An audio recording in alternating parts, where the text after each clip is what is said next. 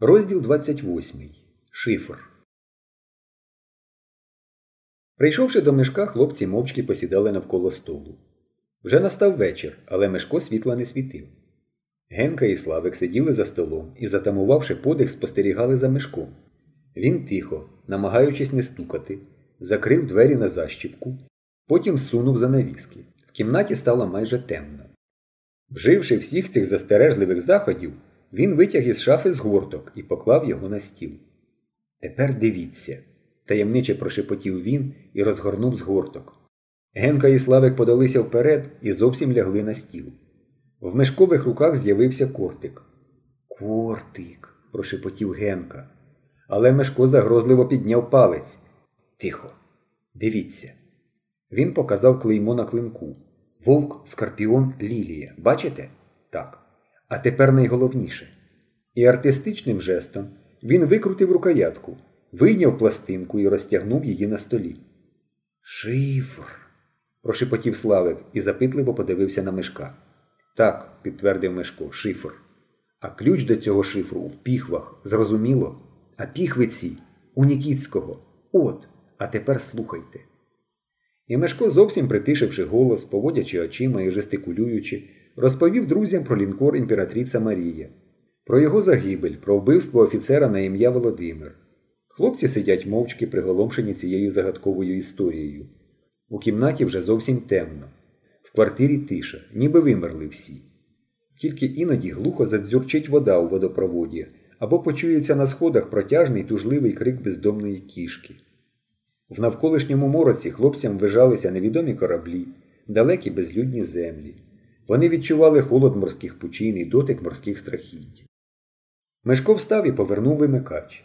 Маленька лампочка спалахнула під абажуром і освітила схвильовані обличчя хлопців і стіл, покритий білою скатертю, на якій блищав сталевий клинок кортика, і золотилася бронзова змійка, що звивалася навкруги побурілої рукоятки.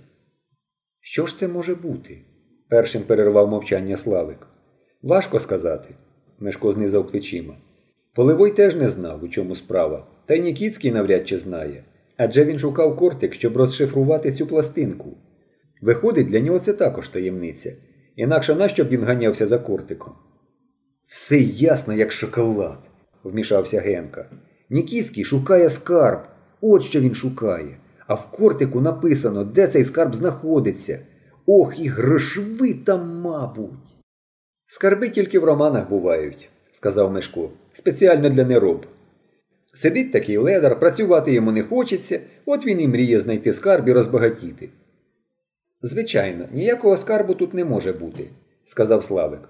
Адже через цей кортик Нікіцький убив людину. Хіба ти, наприклад, Генко, убив би за гроші людину?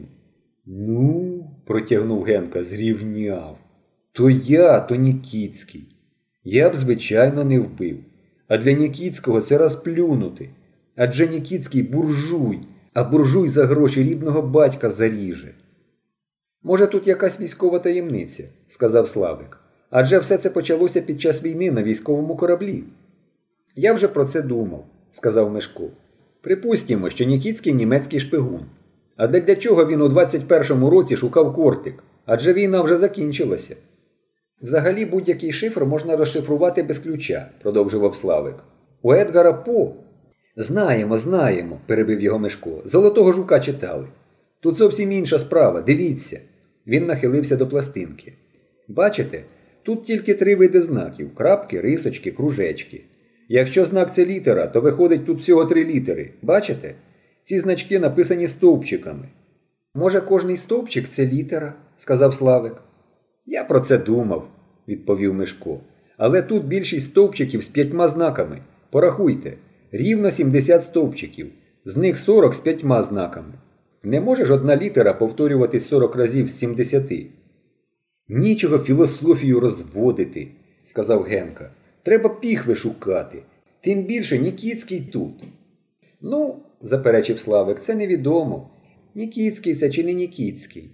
Адже це Мишко тільки твоє припущення, правда? Все одно, упирався Генка, це Нікіцький. Адже Філін тут, а він з Нікіцьким в одній зграї, правда, Мишко? Мишко трохи зніяковів, потім рішуче махнув головою і сказав Раз уже я вам все розповів, то треба по-чесному. Справа в тому, що я не знаю, той філін чи не той. Як не знаєш? остовпіли хлопці. Так, мені Поливой назвав тільки прізвище Філін. А той це Філін чи ні, ще треба встановити. Хіба мало Філіних? Але я чомусь думаю, що це той. Так, протягнув Славик. Виходить рівняння з двома невідомими. Ну от, розсердився Генка, розвів математику. Це той Філін, напевно. Його по морді видно, що бандит. Морда це не доказ, заперечив Славик. Добре, сказав Мешко. Я погоджуюсь, що в нас немає доказів. Але будемо міркувати по порядку. Так, стривайте.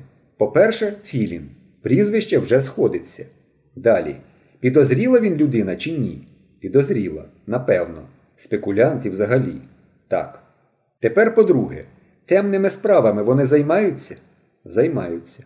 Склад у підвалі ящики, двері забили, завалили прохід. Тепер по-третє, той високий, підозріла людина чи ні? Підозріла. Бачили, як він вулицю оглядав, обличчя закривав. І голос мені його знайомий. Припустімо навіть, що це не Нікіцький. Але ж факт, що там діє якась зграя.